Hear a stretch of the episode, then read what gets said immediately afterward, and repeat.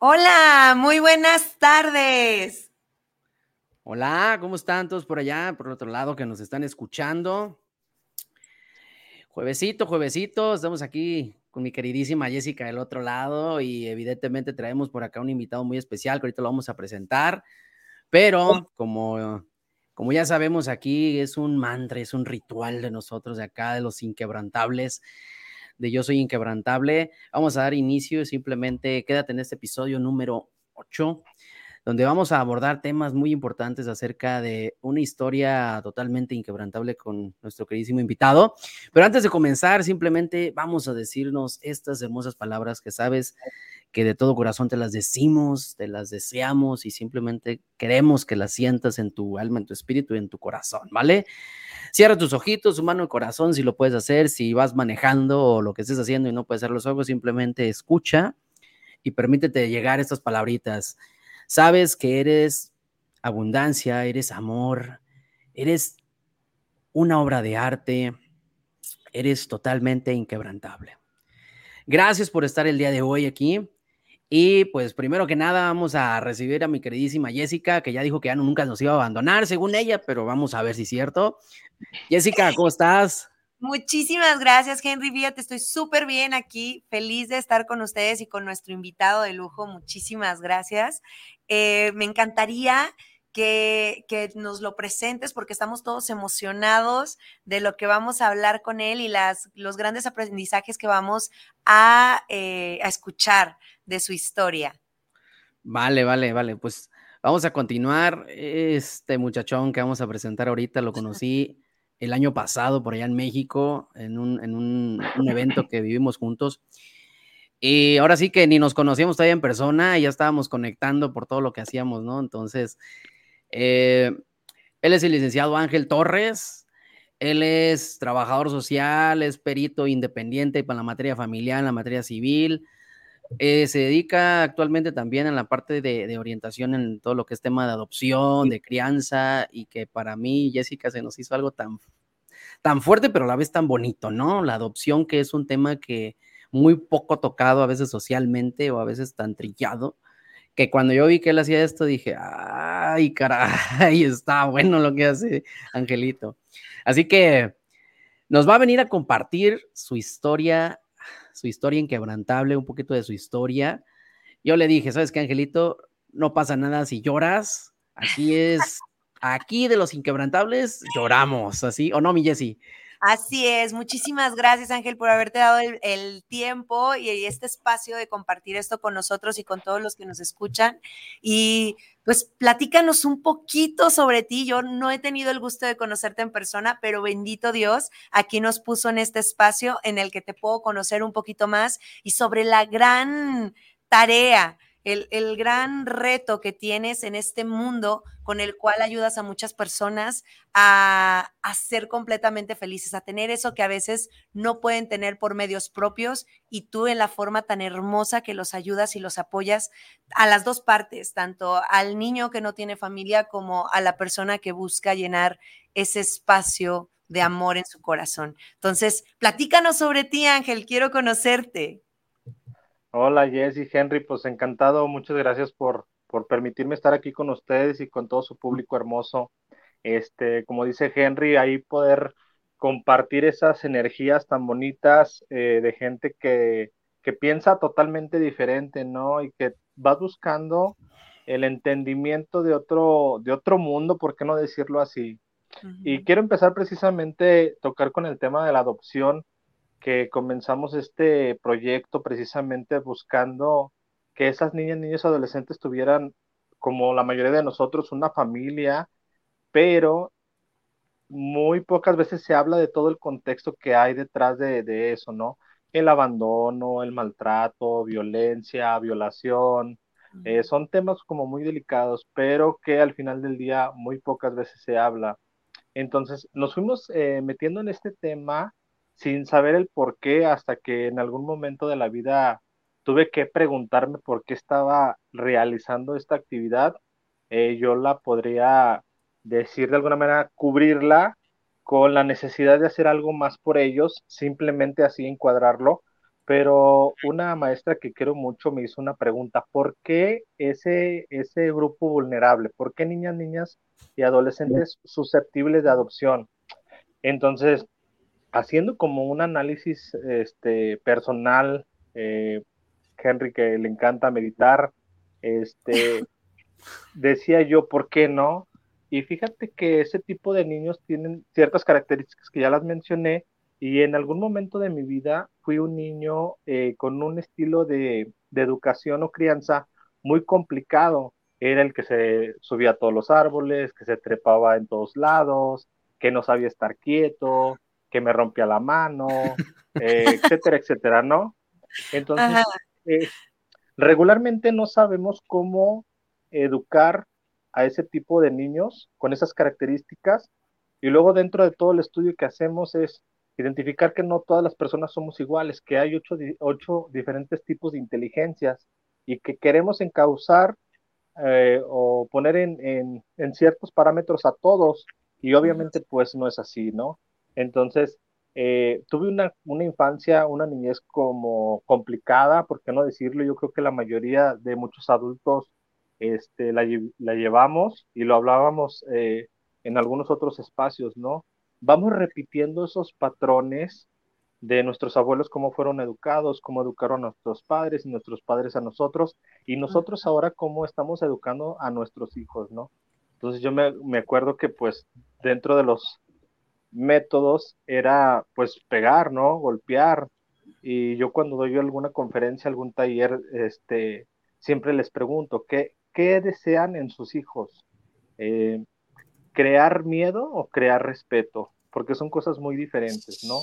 Entonces, eh, Totalmente. Recordando, recordando la infancia, pues era literalmente me amarraban a una silla, me amarraban a una mesa. Son temas como muy delicados que los tuve que trabajar en terapia hace poco y, y, que te va haciendo como, como ruido en el cerebro porque dices, ¿por qué no me gusta que la gente se sienta a un ladito de mí? porque no me gusta sentirme como eh, amarrado literalmente. Ah, pues precisamente tuve que hacer conciencia para identificar de dónde nacía esa, eh, esa inquietud de que no me gustaba sentirme, este, eh, pues de esta manera, ¿no? Entonces, pues tuvimos esa, esa situación, ¿no? En la niñez y luego la... de, hecho es lo que te iba a preguntar, o sea, comentando, Ángel, lo que mencionas de, vaya, la consecuencia de ahorita era de que decía, más bien eso te pasaba a ti, decía Ángel, y sabes que no me gusta estar de esta manera, o sea, como que... No te me acerques mucho, no te me arrimes, dame mi espacio, pero no entendía por qué. ¿Y te pasaba también con las relaciones? Ay, perdón, ¿te pasaba también con las relaciones? Eh, inconscientemente sí, algunas, en algunas sí. Ok. Sí, pero yo lo identifico más cuando estoy comiendo necesito, no, no, no puedo estar con alguien que está a un lado de mí. Necesito estar, abrir mis manos y poder decir, a este pedacito es mío. Este es mi espacio. Sí, no te me arrimes. Sí. Entonces, eh, pues dentro de ese estilo de crianza te van eh, depositando, eh, insertando este chip de no puedes, eres un tonto, no vas a poder, este, eres un penitente, por no decir la palabra por ahí fuerte y se me fue clavando, ¿no? Aquí Yo lo puedes decir, ¿eh? Tranquilo. Ok. eres un pendejo, eres un pendejo, entonces te, te, la vas creyendo, ¿no? Te la vas creyendo y dices, pues no, no, no voy a poder hacer lo que yo quisiera hacer alguna vez de grande, ¿no? Entonces, dentro de este comportamiento, pues entra algo muy delicado este, que es el consumo, empezar el consumo de alcohol, ¿no? Desde los 12 años. Entonces, mientras otras personas están jugando, no sé, descubriendo el mundo, yo tenía pues, ya eh, ese escape, ¿no? Que la mayoría o muchos adultos o muchos hombres tenemos, tomamos el camino, camino fácil, ¿no? Entonces te hablo que a los 16 años, pues obviamente por mi comportamiento, pues me dicen, ¿sabes qué? Nosotros ya no podemos contigo, camínale, este, y me voy a, yo soy de León, Guanajuato, me voy a vivir a Zapotlanejo, Jalisco, este, a los 16 años, ¿no? Entonces llego con algunos familiares allá y me dicen, aquí usted se va a ser responsable de usted mismo, usted se va a lavar, se va a hacer de comer, todo, todo, todo. Entonces aprendí como, como a esa edad, en la adolescencia, que creo que es una de las etapas más complicadas, eh, aprendí a hacer muchas cosas, ¿no? Entonces, regreso de allá y ya sabiendo todas estas cuestiones, entonces es como, eh, ya tienes otra, otra visión, ¿no? Ni siquiera yo iba a terminar la preparatoria. Yo decía, pues para el estudio no, no, no es lo mío, ¿no? Que te vas comprando otra vez esas, esas situaciones, esas ideas. Entonces, este, obviamente, pues fue una, una adolescencia complicada. Eh, haciendo todo el encuadre, pues vas entendiendo que te hace falta esa, esa, ese amor maternal, aunque hay muchos padres que están presentes, pero ausentes al mismo tiempo. Y quiero, lo digo así con tanta naturaleza porque pues he aprendido a perdonar y principalmente entender desde la empatía, lo decíamos, que te van creando a, la medida de sus posibilidades con las herramientas que tienen, ¿no? Y que si no sanas y si no cubres esas necesidades, este, lo vas a volver a repetir o lo vas a poder complicar.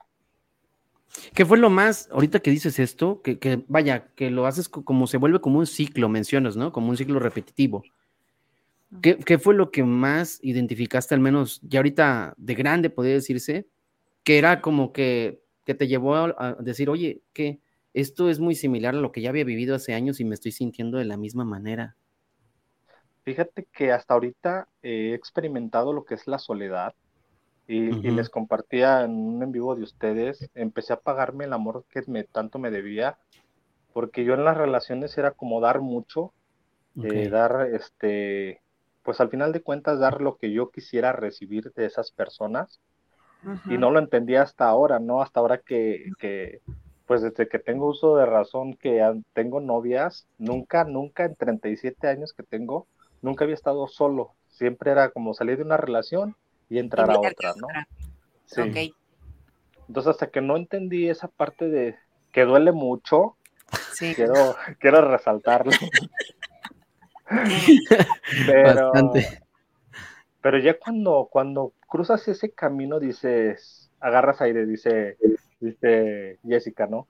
Agarras aire y, vamos, vamos de nuevo, ¿no? Yo creo que eso ha, de ser lo más, lo más complicado, pero eh, dice Pablo Freire, desaprender lo aprendido para reaprender y desconectarme del, del quién soy o del que era antes fue muy complicado para mí, ¿no? Porque era este, pues muy noviero, muy travieso, pues le entraba al, chupe, ¿no? Entonces eran situaciones que decía, eh, ¿cómo, me, ¿cómo me desentiendo de esa persona que no soy? que no quiero ser, que no me gusta ser. Entonces vas trabajando.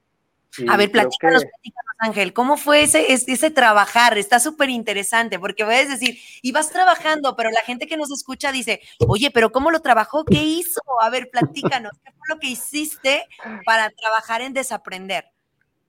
Fíjate que eh, como hombres no estamos acostumbrados a ir a terapia, se los recomiendo mucho. Este, acudí a terapia cuando yo decía, ya no puedo, no puedo, no puedo, no puedo. O ¿fuiste con un psicólogo? fui con una psicóloga que estoy muy agradecida con, con su trabajo profesional. Yo la conocí en tiempos de pandemia, imagínate, donde nadie te daba cita, donde nadie te podía atender, donde todo era, todo era en línea, ¿no? Entonces, este, cuando yo empiezo a ir a terapia, pues, este, eh, yo creo que ha sido los, de los momentos más complicados de mi vida. Este, ya venía con una con un antecedente, ¿no? Mi papá pues falleció en, esos momentos, ¿no? Para mi papá es, este, o fue mi mentor, mi maestro, este, mi mejor amigo, y, y enfrentar un cáncer, sí. Tres años, pues para mí fue complicado, ¿no? Entonces, pues vas trabajando y, haciéndote el fuerte, decir, vamos a trabajar, vamos a darle, ¿no? Ah, tenía como dos años trabajando con esta parte, al último año nos dicen, ¿sabes qué? Pues está desahuciado. Hay metástasis, ¿no? Sí. Entonces, independientemente de, las características que tú puedas tener como fortalezas de decir, asimilo las, las noticias complicadas de alguna manera, pero de todos modos es complicado. Súmale que en ese tiempo este, me separo de una relación de 14 años, este, que también fue complicado para mí. Yo creo que en ese momento trabajaba tanto que lo pude este, evitar o, distraerme un ratito, ¿no? Este, yo creo que el dolor más grande de un hombre, bueno, en lo personal es no poder ver a tus hijos todos los días. Yo recuerdo que, que mi niña siempre me esperaba y me decía, papi, ¿ya llegaste? Yo decía, sí, mi amor, ya llegué. Y si me das un beso, y siempre, siempre, no importaba la hora que yo llegara, siempre me pedí un beso. Para mí la paternidad es lo más importante de la vida, ¿no?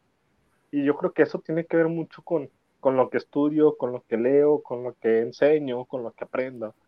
Eh, para poder evitar este, ese dolor o esas ausencias de tanto como padre y mamá, ¿no?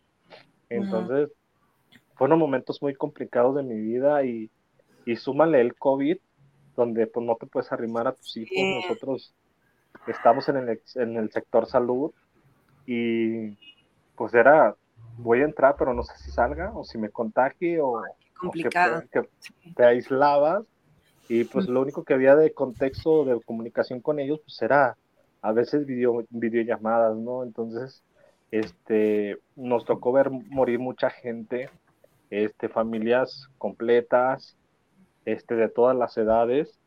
Entonces, yo creo que fue, fueron temas como, como un tiempo de, de crisis como muy, muy complicado hasta que dije, no puedo más, necesito ayuda de un profesional. Y este, yo estoy encantado con, con, mi, con mi terapeuta porque yo le llamé el teléfono y me dice, vente mañana. Pero es COVID y yo trabajo aquí, no me importa, vente mañana. Entonces a partir de ahí este, empecé a trabajar muchas cosas, pues obviamente vas como profundizando.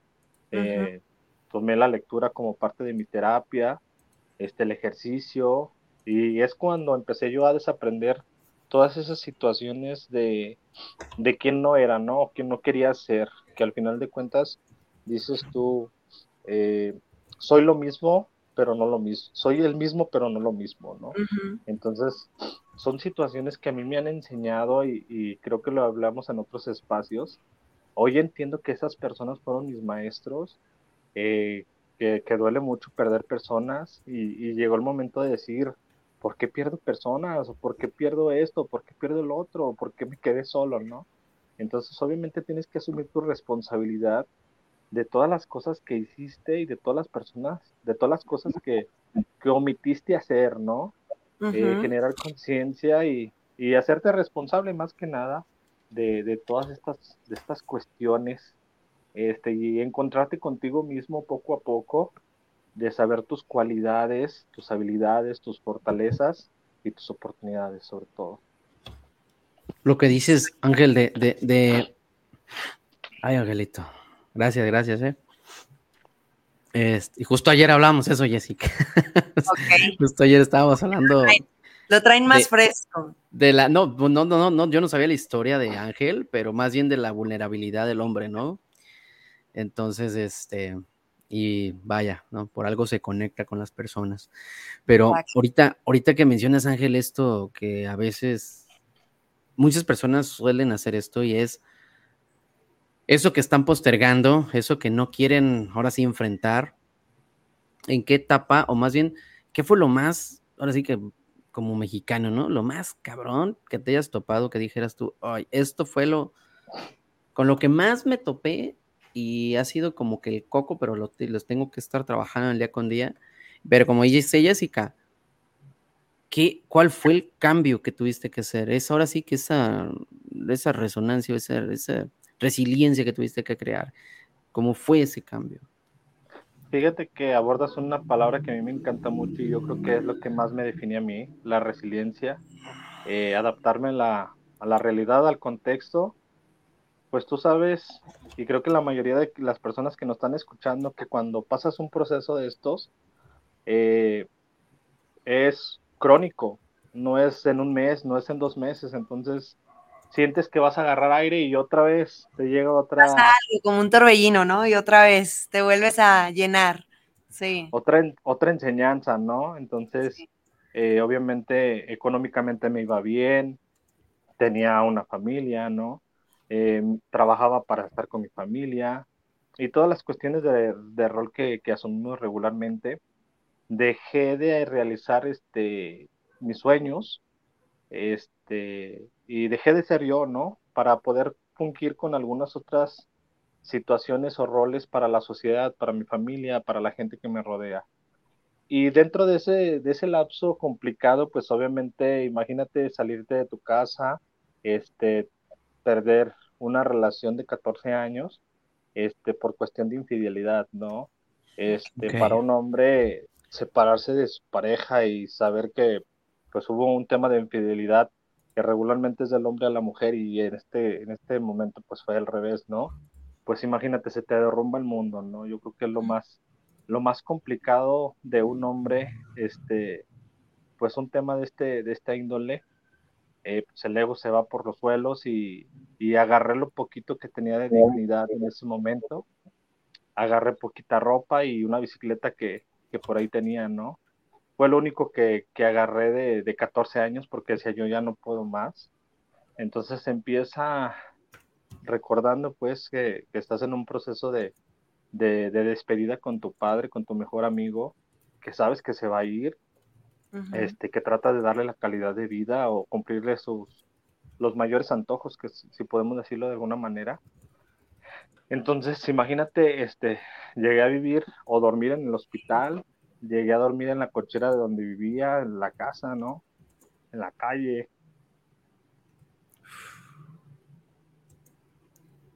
Personas que piensas que son tus amigos. Uh -huh. Y no lo son. Sí. Entonces, empecé o aprendí a vivir con 50 pesos al día para Ajá. tres comidas.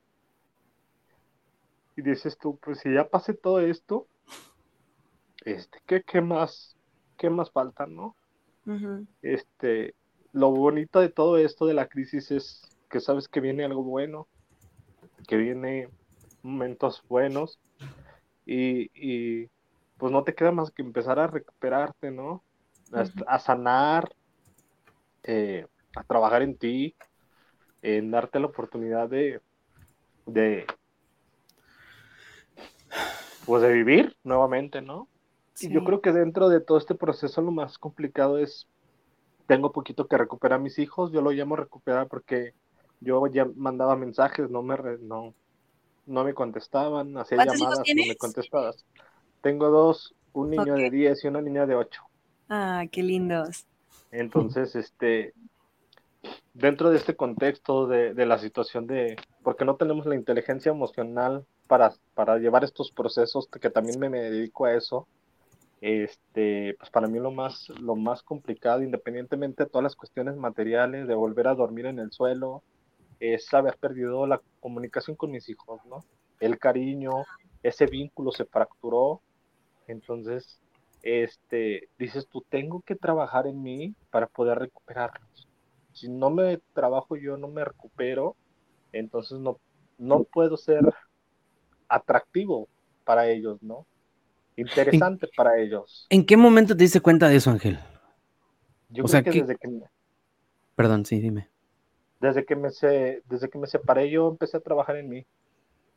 Pero bueno. yo decía, yo no voy a quitar el, el, el, dedo del renglón de estarlos buscando, no lo voy a quitar. Y en algún momento sí lo pensé, voy a ser sincero, decir, está bien, si no me quieren, no, no me voy a clavar en eso, ¿no? Uh -huh. Pero no era eso, era al final de cuentas esa necesidad de sentir amor, eh, pero volvemos a lo mismo. Eh, empecé a pagarme todo el amor que me debía. Entonces, sí. si tú no estás bien emocionalmente, físicamente, eh, y lo hacía esa analogía, ¿no? ¿Quién quisiera estar con un perdedor? Yo creo que, pues, nadie, ¿no? Uh -huh. O muy pocas personas. Entonces dije, tengo que trabajar en mí y ahora mis hijos me ven que estoy leyendo, que estoy escribiendo un libro, eh, que hago podcast, que hago videos, que salgo en el periódico, que salgo en la radio, que estoy siendo productivo, vaya, ¿no? Entonces ahora sí es interesante estar con papá, ¿no? Son pequeños espacios, pequeños momentos, pero trato de estar presente y presente físicamente y emocionalmente para ellos. Entonces creo que tengo poquito, este, si se han fijado, creo que sí, soy muy, eh, muy llorón, eh, muy sensible. Entonces, Gracias. Hace ocho días, hace ocho días este, fui a ver a mis hijos al colegio y mi hijo este, corrió a abrazarme. Mi hijo, pues, yo creo que ya, ya me llega a, los hombros, ¿no?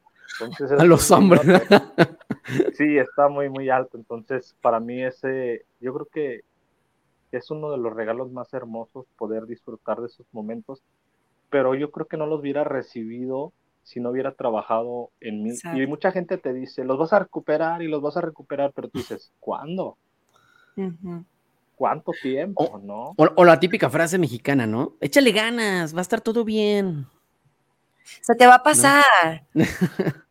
sí, sí, sí, Entonces yo creo que, que, que, a partir de ahí empecé a hacer ejercicio. A mí no me gustaba leer. Ahora tengo que leer un libro a la semana. Eh, pues me apasiona escribir. Eh, estoy por ahí escribiendo un libro.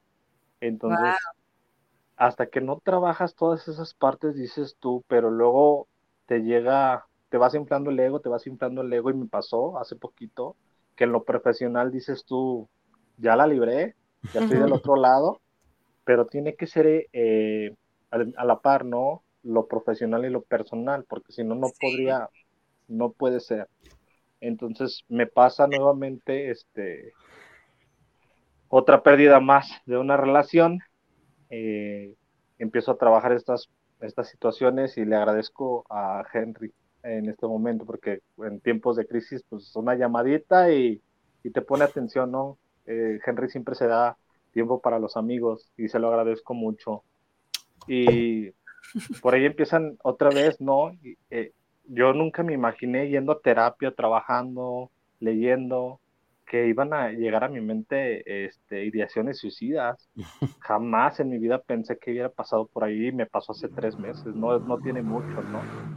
Hasta que dije, no, ¿qué está pasando? Yo creo que mi mayor, eh, mi mayor motor han sido mis hijos, es decir, tengo que estar bien para mis hijos, pero ahora entiendo que tengo que estar bien yo para con ellos, para poderlo compartir. Wow, qué historia, Ángel. Wow, qué bonito esto que tú nos estás compartiendo, porque la verdad es, es la esencia de la vida. Yo creo que mm, si una persona piensa que un momento que está viviendo va a ser para toda la vida, está equivocado, tanto en lo bueno como en lo malo. La verdad, la vida, hay, hay algo que dicen que no, que la vida es como una montaña rusa, a veces estás arriba, a veces estás abajo, tanto en lo emocional como en lo económico, como en cualquier otro aspecto, pero realmente lo único que te saca o te puede ayudar a que enfrentes eso mejor es teniendo una educación de gestión emocional, que eso lo puedes ver con un psicólogo, con un terapeuta, con un coach, con cualquier persona que te pueda ayudar a entender tus emociones y entenderte a ti mismo. Como tú dices, si tú no te hubieras podido entender y hubieras sabido eh, esos vacíos que tenías internos y los trabajaste, no hubieras podido estar ahorita haciendo todo lo que estás haciendo. Y, me llama muchísimo la atención, no sé a ti, Henry, pero me llama muchísimo la atención cómo realmente a lo mejor tuviste que pasar por toda esta situación de dolor, de trascendencia, para poder llegar ahorita a multiplicar el amor que en un momento a ti te faltó. Tuviste que pasar por la ausencia, de ese amor, de esa atención y luego después por trabajar ese amor, esa atención y finalmente multiplicarlo. Sí, fíjate que ahorita que lo mencionas, este, Jesse. Qué hermoso. Sí, la verdad, sí. Gracias, Ángel, por, compartir la historia. Créeme que, créeme que no esperaba esto, pero bueno, siempre hay historias muy, muy fuertes. Y ahorita que mencionas, que mencionas esto, Jessica, de, esa transición y el amor y todo esto, y, yo creo que es la invitación que siempre hacemos a las personas, ¿no? A veces nunca esperar este, algo muy, muy drástico, muy, muy trágico, como para empezar, ¿no? Como para empezar a hacer un cambio, como para empezar a, sanar, a, evolucionar, a crecer en todos los niveles, ¿no? Porque, vaya, precisamente lo menciona Ángel, ¿no? Ahorita dice, ¿sabes qué? Dice, nunca imaginé, y, lo entiendo porque también me pasó igualito, ¿no? Nunca imaginé llegar a pasar por pensamientos suicidas, ¿no? De, de pues ya para qué vivo y todo esto, ¿no? Pero precisamente la invitación, o vaya, la finalidad de este, de este podcast es mostrarles que, que hay una vida después de, una vida maravillosa y que sobre todo si el nombre lo tenemos, yo soy inquebrantable, es que, a pesar de que pasen las cosas, evidentemente, allá con Jessica, evidentemente las cosas van a seguir sucediendo y, y van a salir nuevas situaciones, van a venir nuevas personas, quizá los que estamos solteros van a venir nuevas parejas, o sea, sí, van a seguir sucediendo, pero aquí lo importante es tener las herramientas necesarias y sobre todo tanta fortaleza mental eh, emocional y espiritual para realmente ponernos la capa y decir, realmente soy inquebrantable, ¿no? Pero a ver, Angelito, ahorita que nos compartes todo esto, vaya, ¿qué, ahorita ya, ya nos platicaste tu, historia, todo lo, lo, trágico que tenías, de alguna manera lo que mencionas, que caíste de alguna manera en alcoholismo y todo esto, que gracias a Dios ya, ya lo dejaste de lado que me encanta verte cuando subes que acabas de terminar una nueva carrera como de 10 kilómetros. Digo, wow, yo quiero correr con él. Llévate a Jessica, por favor, ¿eh? porque Jessica en puro carrito se mueve, así que no. Nada, no es cierto. No, este, con las escaleras que subo y bajo en mi casa, amigo, ya con eso ya hago mi ejercicio del día, ya. Oye, y con los dos chiquillos, ¿no? Bueno. Con los dos niños corriendo de un lado a otro. Este, ahorita ya, ¿qué puedes identificar? Digo, porque a veces las personas, tú sabes, mi ángel, y estamos en algún punto, todas las personas en eso, de que no queremos cambiar, no queremos mejorar ningún aspecto nuestro porque creemos que no está nada mal en nosotros. Ay, permíteme decir la frase que más, más me topo en las personas y digo, santo Dios pues es que así soy yo. Por favor. Quien, quien me quiera me va a querer como soy y va a aceptar lo que soy, porque así y fíjate, soy Y fíjate, ahí viene otra, otra, otra frasita complementando todo esto, ¿no? Cuando, te dicen, quien me quiera me va a querer como soy. Luego, que mírate el espejo y pregúntate si estarías tú con una persona como la que está ahí, ¿no? Y pues, ah, ya vienen todos los no. Sí. Pero ahora, ¿qué, ¿qué has encontrado, mi ángel, después de todos estos cambios que has ido haciendo? has ido soltando, has ido tomando decisiones, has estado duro, ¿no? Y vaya, la resiliencia, como tú dices, la has tenido al pie de la letra, es, ahora, ¿qué de positivo has encontrado? Mira, yo creo que independientemente del yo anterior al yo actual, he siempre he sido o buscado la manera de encontrar alguna enseñanza y eso lo, me, lo, me lo enseñó mi papá, ¿no? Siempre hay algo detrás, búscale, escárvale. Entonces, este, me quité todo, todas ese, ese caparazón, todas esas escamas, todas esas piel que no me pertenecía, este, y empecé, ¿no? Te decía que ni siquiera iba a terminar la prepa, eh, empecé, soy de ideas o de, de, tomo las, tomo las, tomo las decisiones ya pensadas, pero digo, es hoy, y me paro y lo hago, ¿no? Entonces yo me acuerdo que, que mi papá me dijo, ¿no? este, yo ya te di la oportunidad de estudiar la prepa, entonces yo ya no te la voy a pagar. Entonces empecé a, estudiar la prepa a los 18 años, pues ya grande para, para la mayoría de, ajá. Entonces yo lavaba carros en un, en un centro de, este, una tienda de conveniencia, ¿no? Me iba en las tardes a lavar carros y pues ya sabes la carrilla, ¿no? Ah, ahí viene el lavacarro, no importa, mientras esté pagando, y creo que eso era lo que necesitaba para poder valorar la escuela, ¿no? Sacaba dieces, yo en mi vida había sacado un 10, sacaba nueves, buenas calificaciones, era el primero en entregar las tareas, la tesis fui de los primeros. Entonces dices tú, me voy quitando lo que realmente no soy, ¿no? Y luego por ahí tenía la oportunidad, quise estudiar derecho, no he podido, este, y me empecé a estudiar la, la, la, universidad, ¿no? Igual soy de la idea que, que las calificaciones no te hacen o no te definen, ¿no? Un número, por decirlo de alguna manera.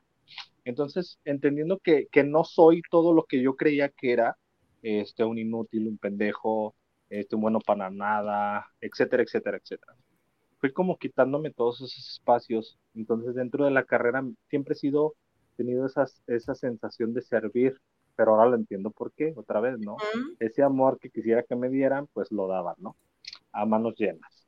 Entonces, eh, estudié la, la universidad, termino la universidad, empiezo a trabajar en, en, una institución que se dedica a la adopción. Por cuestiones personales, renuncio a ese sueño que yo tenía para cuidar a mis hijos. Fui este, amo de casa por algún tiempo, cuidé a mis dos hijos después de la cuarentena. Entonces, este, soy un, un hombre diferente, eh, no te sé de marcas de carros, no te sé regularmente arreglar algo de la casa, soy más de saber planchar, cocinar, me encanta cocinar, entonces tuve que ir a terapia para aceptar que era un tipo de masculinidad diferente, ¿no? Entonces, pero vas reestructurando, ¿qué pasa? Que también necesito recibir, ¿no? No, son, no siempre es dar. Bueno, este, empiezo con, con este sueño de decir, eh, siempre me ha gustado escribir, por ahí a la mamá de mis hijos le escribí yo creo que más de 500 cartas en 14 años. Entonces, este, dije, siempre tenía como la idea, ¿no? Y ahorita escribo mis frases, estoy escribiendo mi, mi primer libro eh, de todo lo que he descubierto del tema de la adopción que me falta mucho. Este, ¿Tu libro es de la este adopción? Perdón. Mi libro es precisamente de la adopción. Ok. Eh, como desde la, desde la perspectiva profesional del trabajo social para con otras disciplinas y otras ciencias, ¿no? Entonces empiezo con esta página en pandemia de la adopción Hijos del Corazón y mi sorpresa, mi sorpresa fue tan hermosa que dices tú, pues lo haces para aquí, para Guanajuato, ¿no? Me empezó a llegar mensaje de, de Guadalajara, eh, de Tijuana, de Oaxaca, y yo, ¿qué está pasando? ¿Qué es esto? ¿No? Bonito. Pero no paró ahí. amigo Ángel. Sí, eso no paró ahí. Eso no paró ahí me empezaron a llegar mensajes de Colombia, de Chile, de Argentina, oh de Uruguay, de Paraguay, de Belice, de Cuba, de España. Y esa era, ¿qué está pasando? No, estoy haciendo lo correcto, voy por bien, buen camino, ¿no? Y eso creo que me daba la, la intención de poder seguir trabajando en este hermoso que tenía preparado para mí después de ese, de ese trans eh, entonces digo, me empezaban a escribir gente de otros países, he, charlado con, con, gente de Argentina, de Colombia, de Perú. Eh, puedo llegar con amigos en cualquiera de estos países que te cité, ¿no? Y con el mensaje que traigo del tema de la adopción, entonces creo que me ha abierto muchas puertas y me, me lo, me, lo, me lo he ganado, ¿no? Eh, me han entrevistado en Nuevo León, que es el número uno en el tema de adopción. Imagínate que para mí es un, un honor que, que, el estado más importante del país puedan buscarme para darles una asesoría, una consultoría de adopción, ¿no? Entonces dices, ¿quién soy? ¿Dónde estoy parado? ¿Sí? Y, y uno de los grandes, uno de los grandes logros, quiero presumirles este libro, es de un, psicólogo, este, Ay, se llama Cero Golpes. Ahí. Un poquito ¿Cero, para ¿Cero, ¿Cero, golpes? ¿Ah? Sí. Ahí está, perfecto. Ahí está. para la erradicación de los malos tratos. A ver, del maltrato ah. infantil. Ok.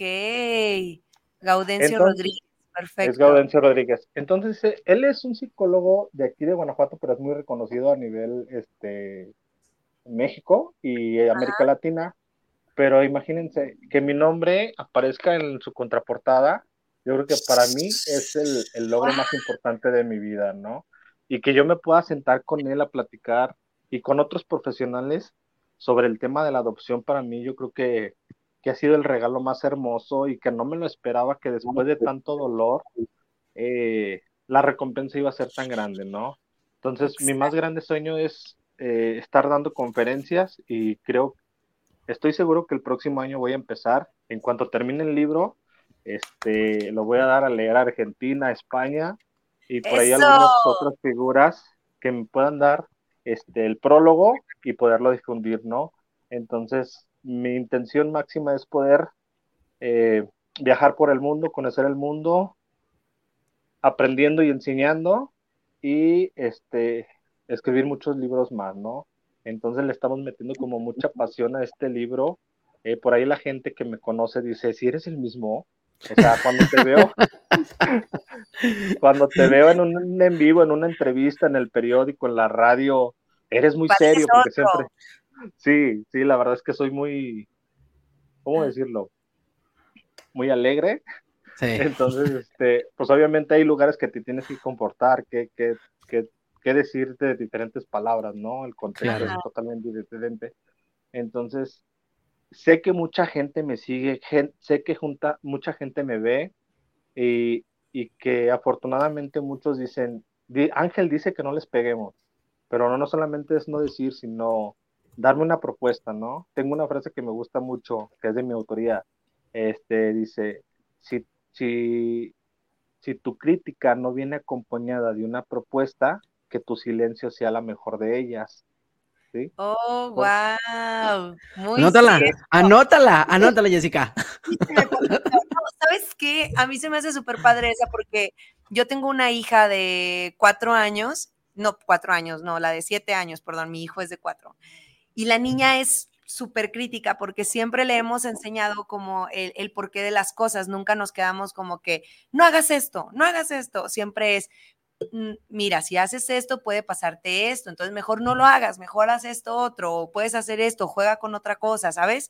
Entonces ahorita que tú me lo estás diciendo es justamente eso. Y a mi hija si alguien le dice, ¿por qué no? O a veces yo que estoy ocupada, Yaritzi, ¿por qué no? Mamá, ¿por qué no? No es una respuesta. O sea, no nada a que ¿por qué no? No es una respuesta y entonces le tengo que dar un porqué del por qué. ¿Sabes? Eso que tú acabas de decir es magnífico. Yo veo a Yaretsi, a mi hija, y sí veo que le camina el coco muchísimo y digo, gracias a Dios, mi esposo y yo lo estamos haciendo muy bien porque creo que hemos crecido mucho nosotros como personas y entonces eso nos ha ayudado también a, darles un, un, trampolín más alto a ellos de lo que nosotros tuvimos. Y creo que eso es lo que todos los papás tenemos que hacer, ¿no? Edificarlos en nuestros hombros para que ellos sean gigantes, ellos sean mucho más grandes que nosotros. Qué bonito eso que estás diciendo. Al final de cuentas, darle otra herramienta y hay otra frase también de mi autoría. Eh, que la comparto mucho, también doy clases en la universidad, en línea, hago muchas cosas este, dice, si vas por la vida yendo por ir, ya vas perdiendo. Sí, muy cierto. Totalmente. Porque a veces vamos sin rumbo, ni sabemos para dónde vamos, pero ahí vamos. Sí. Y me pasó, yo creo que dentro de todo este, de estas situaciones que me pasó, pues fue aprender eso, ¿no? Yo creo que, que, que trabajar desde el yo, el ego, la humildad, todo este tipo de situaciones que se hablan desde la psicología y otras, otras disciplinas y ciencias, te da la oportunidad. Ahorita les agradezco a los dos y a todas las personas que nos están escuchando. Siento tanta paz de, poder haber expresado y externado todo lo que acabo de decir con ustedes. Con Gracias a ti. con los ojos Gracias a ti por, por tenernos las confianza. Gracias.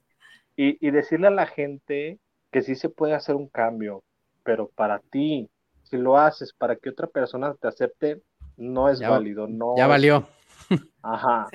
Entonces, cuando empieces, y, no me canso de, dar esta, esta, esta frase que me voló la cabeza, es, este, me empecé a pagar todo el amor que me debía, me, me debía, este, si es cierto, ¿no? Si yo estoy bien, si yo estoy sano, si yo estoy trabajando en mí, pues vas a compartir cosas que tú tienes, ¿no?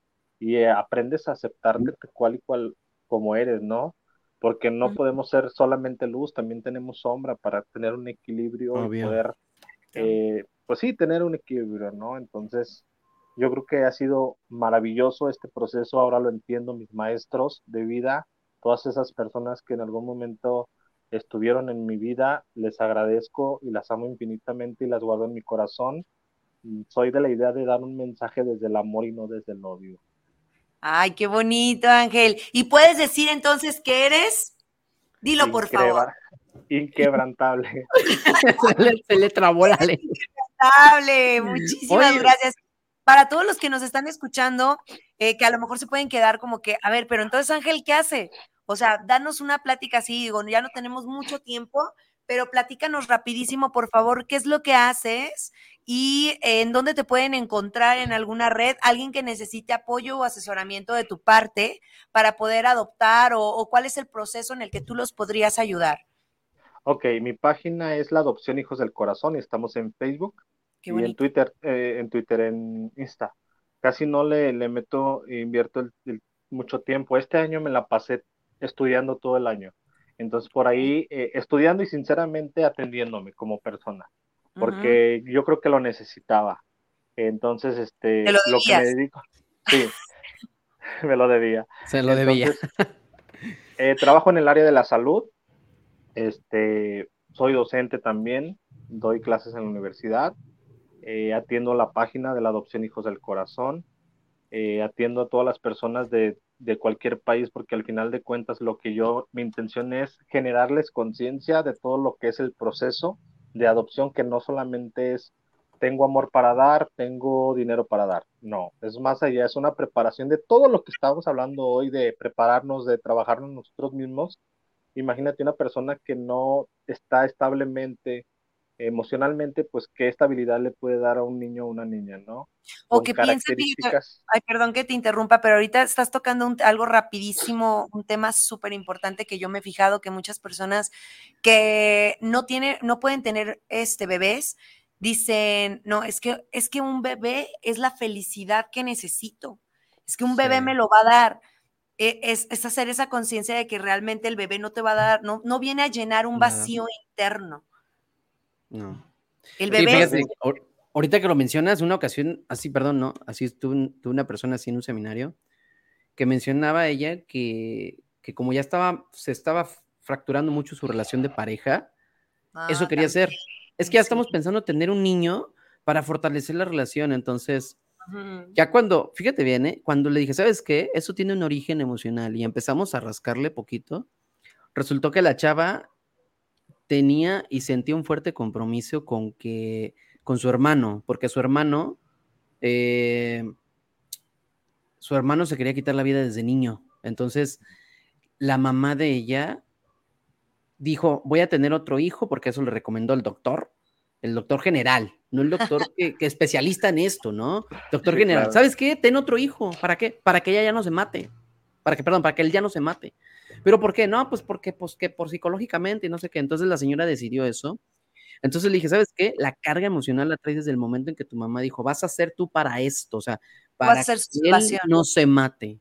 Entonces, y que él le reclamaba todo el tiempo, ¿no? O sea, si tú no hubieras nacido, yo ya estuviera muerto, yo ya no estuviera aquí batallando en esta vida y la frega. Entonces, fíjate que ahorita, digo, que mencionas eso, es, está, y bueno, tocando el tema lo, de lo, todo lo que hace Ángel, está cabrón, ¿no? Sí, muy cabrón. Pero fíjate, ahorita, perdón, perdón, ahorita que, Ángel hace todo esto, y fíjate que, está chido, porque a veces, y, y, gracias Ángel por compartir toda la historia, porque a veces, y yo creo que aquí es donde podemos resaltar a las personas, no lo que estés haciendo actualmente, el trabajo que tengas, la pareja que tengas, el dinero que tengas, no va a ser el, el futuro que estás, que no quieres tener. ¿Por qué? Porque ya como lo platicó aquí Ángel, ¿no? De alguna manera él este, pasó por miles de trabajos, por casas diferentes, una pareja diferente. Entonces, una situación económica muy diferente de desde vivir, más bien sobrevivir con 50 pesos al día, allá ahorita estar más independiente de manera financiera, pero obvio, después de un gran cambio que tuvo que hacer él, ¿no? Pero ahorita lo que yo resalto es, Ángel está viviendo una etapa, no sé tú Ángel, igual me, me desmientes, si es que no, pero estás viviendo una etapa en la cual estás ayudando demasiado, estás sirviendo demasiado a las personas, estás ganando, aparte de eso, digo, ganando dinero, pues obvio, para seguirte capacitando y seguirte también trabajando tú, pero sobre todo ya estás en un estado más, este, más como más de tranquilidad, más en paz contigo mismo, ¿no? O sea, ya, ya aunque, ajá, porque ya ves que típica es, está bien, trabajo, le chingo, le chingo, pero estoy estresado. O hago esto y estoy con mi pareja y a él le echamos ganas con los mexicanos, pero me siento de la fregada, ¿no? Entonces, yo al menos identifico eso en ti. Fíjate que hubo un tiempo y antes de que me diera esta última crisis era de, de quería ser tan reconocido, tan aceptado, que me levantaba a las cuatro y media de la mañana y me dormía a las diez de la noche, todos los días, no descansaba ni un solo día, no tenía tiempo para mí. Entonces me metí tanto en ese rollo que dije, ¿qué estoy haciendo? Necesito darme atención a mí, o sea, no necesito el reconocimiento de la gente como para sentirme feliz, alegre, contento. Todo lo, lo dijimos ayer, ¿no? Todo lo que creemos que necesitamos del exterior, más bien lo dijiste tú, Henry, está dentro de nosotros. Y, pero para llegar a ese punto de entendimiento, tienes que trabajar mucho, ¿no? Entonces es un, es un trabajo que a mí me apasiona mucho. También soy perito de materia familiar y civil. ¿Qué hago? Pues precisamente hago un estudio y un análisis de la familia, de cuál de los padres eh, o cuánta cantidad tienen que aportar cada uno de los padres, con qué niño, eh, qué, de los dos padres tienen las habilidades parentales para poder eh, quedarse con, con, a vivir la guardia y custodia, pues trato de no ser muy técnico, pues para, para entender, para darme a entender, pero al final del día lo hago desde una perspectiva objetiva, porque todo el tiempo estoy estudiando desde un estilo de crianza, desde el entendimiento de las necesidades y la empatía, siempre objetivo, siempre yo les digo a mis clientes, yo te voy a dar la, te voy a dar lo que encontré de diagnóstico, no lo voy a lo voy a poner tendencioso. Mi interés siempre va a ser la niña, niño y adolescente, ¿no? Entonces creo que eso me ha posicionado. Eh, yo cobraba muy poquito en un peritaje, ahora creo que soy de los que mejor cobra, pero precisamente por eso, ¿no? Porque estoy especializado en muchas actividades, entonces yo creo que si en este año estudié 15 talleres, cursos, diplomados, eh, me dejé de mi vida social, oye, este, nunca tienes tiempo, nunca haces, invítame a hacer deporte y ahí voy a estar, no importa lo que sea. Pero fiesta o algo, otra cosa, no. Entonces por ahí decía Henry, no, tengo poquito corriendo, eh, ya me aventé mi medio maratón, que son 21 kilómetros, ahora hago 21 kilómetros cada ocho días, en cinco meses dices tú, no, pero es, es romper, tus propios, romper tus propios paradigmas. Haciendo cuentas, regularmente hago 150 kilómetros a la semana en la bicicleta, ¿no? Entonces, obviamente es mi medio de transporte, entonces, obviamente ya tengo la condición, ¿no? Ya tengo tres años pegándole duro, ¿no? Entonces, obviamente soy hipertenso, me cuido mucho algunas veces y mi mamá me decía, no, se te va a romper el corazón. Tienes eh, ah. poquito corriendo, no lo vas a librar. Claro que sí voy a poder, aunque sea arrastrado, pero voy a llegar a la meta, ¿no?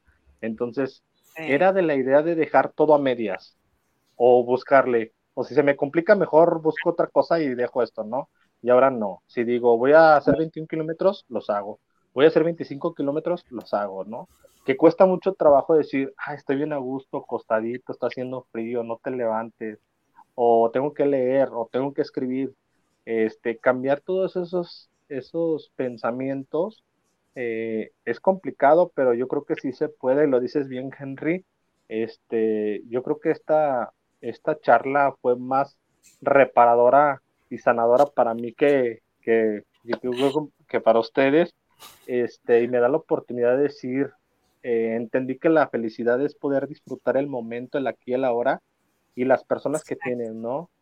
Porque por ahí dicen, no, si piensas en el pasado, es este depresión, y si piensas en el futuro, es este ansiedad. Y dices, tú sí es cierto, yo vivía ahí. No se escuchó, no se escuchó. Ya, yo me gustaría que lo, ay, Ángel, perdón, me gustaría que lo volvieras a repetir porque creo que no se escuchó muy bien, porque está muy bien eso. ¿Lo puedes cuando repetir? Piensas, cuando piensas en el pasado, es eh, depresión. depresión. depresión. Y cuando piensas en el futuro, es ansiedad. ¿Por qué? Porque estamos, no vivimos, y me pasó mucho tiempo, no vivimos el aquí y el ahora, ni siquiera me sabía la, la comida, no disfrutaba una película, eh, me perdí totalmente, ¿no? Entonces dije, necesito darme un descanso, necesito atenderme a mí, y ahorita empecé a retomar, tengo yo creo 15 días, un mes, este, porque hay mucha, mucha gente que está atrás de mí, ¿no? Que, que, me, que me visualiza, que me sigue, que cree en mí, ¿no? Es una responsabilidad muy grande, pero lo hacemos desde eh, del compromiso conmigo, ¿no? Ya si la demás gente se suma, pues es ganancia. Obviamente estoy haciendo esto de la adopción por todas esas niñas, niños, adolescentes que se quedan institucionalizados, ¿no? y te decía la frase, ¿no? ¿De qué me sirve yo criticar o señalar si no estoy ofreciendo una alternativa? Y hay una frase que una amiga me dijo, este, tal vez ellos no te conocen, pero cuentan contigo. Exactamente. Ay, Ángel, pues muchísimas gracias por todo lo que nos compartiste, gracias por haber estado con nosotros. Podríamos seguir y seguir y seguir hablando sobre esto porque hay muchísimo que me quedé con ganas de preguntarte sobre la adopción. Igual después podemos hablar sobre eso. Eh, pero muchísimas gracias por haber estado con nosotros y haberte dado el tiempo de esta plática tan bonita, de lo que hablaste, lo que compartiste. Estoy segura que muchas personas te pueden escuchar y pueden identificarse por esos momentos de quiebre en los que tú pasaste. Muchísimas gracias, Ángel. No, pues gracias a ustedes y, comentarle a tu público, eh, soy fiel, fiel ejemplo de que los sueños sí se pueden cumplir. Entonces, eh, no desistan, no desistan, no sé cuánto, cuánto tiempo me voy a tardar, pero el hecho de decirte estoy escribiendo mi primer libro que en algún momento era una falacia y que cada vez se ve más tangible, para mí es maravilloso. Este, para mí que mis hijos visualicen a su papá en ese contexto de decir mi papá este es conocido en muchos lados, ¿no? Porque luego pasa que andamos aquí en la ciudad y me saludan en todas partes ay papi, ya vas a empezar con tu salud. bueno, pues obviamente, ¿no? Pero este, seguimos trabajando, seguimos compartiendo este, este mensaje y muchos otros, ¿no? Este, gracias a ustedes por darme la oportunidad, porque creo que, es importante que la gente conozca. Yo en mi página se ve mi foto, porque muchas de las páginas de la adopción eh, hay un logotipo, ¿no? Pero no hay esa interacción de la otra persona de saber quién me está atendiendo o por qué Ángel este, habla de adopción si él no tiene hijos adoptivos, ¿no? Entonces, ya lo vas identificando en el estilo de crianza complicado de esas niñas, niños, adolescentes que nos preparamos para todo eso y que pues seguimos trabajando en ello, ¿no? Ok, muchísimas gracias. Gracias, Angelito. Gracias por haber aceptado la invitación, de verdad. Y sobre todo, gracias por, como dijo Jessica, compartirnos tu historia, mostrarte como eres. No, no, no con una etiqueta o no con una máscara que a veces llegamos a poner por evitar el juicio. Pero gracias, de verdad, gracias por entregar el corazón también en lo que haces. Muchísimas gracias. Hay muchas personas allá afuera que sé que están bien agradecidos contigo por enseñarles todo este tema de la adopción y sobre todo la crianza, ¿verdad? Mi Jessy. Ay, ya se acabó nuestro programita, pero fue un haber estado con ustedes. Los abrazo desde Guadalajara a cada uno de ustedes y, quiero que nos tomemos, como decía Ángel, ese momento aquí en el presente, el aquí y el ahora, para decir unas frases, pero esas frases quiero que las sintamos desde el corazón, que no solamente escuchen mi voz, sino que ustedes las repitan y las sientan dentro de ustedes, porque todo lo que nos decimos se convierte en nuestra realidad. Entonces, Pongamos nuestras manos en el corazón, como siempre hacemos nuestro cierre. Gracias, gracias por este momento, gracias por este momento de, haber conocido a esta maravillosa persona. Y sobre todo quiero recordar que yo soy auténtica, yo soy amor, yo soy completamente eficiente, tengo todas las herramientas que necesito para lograr mi sueño, yo soy abundante, yo soy inquebrantable. Gracias, mi Jessy. Gracias, gracias a todos, gracias a todos los que nos escuchan y a darle a nuestra vida, que somos inquebrantables. Hasta Gracias, Angelito. Nos vemos pronto, Gracias. Gracias, gracias. Bye, bye. Bye, bye.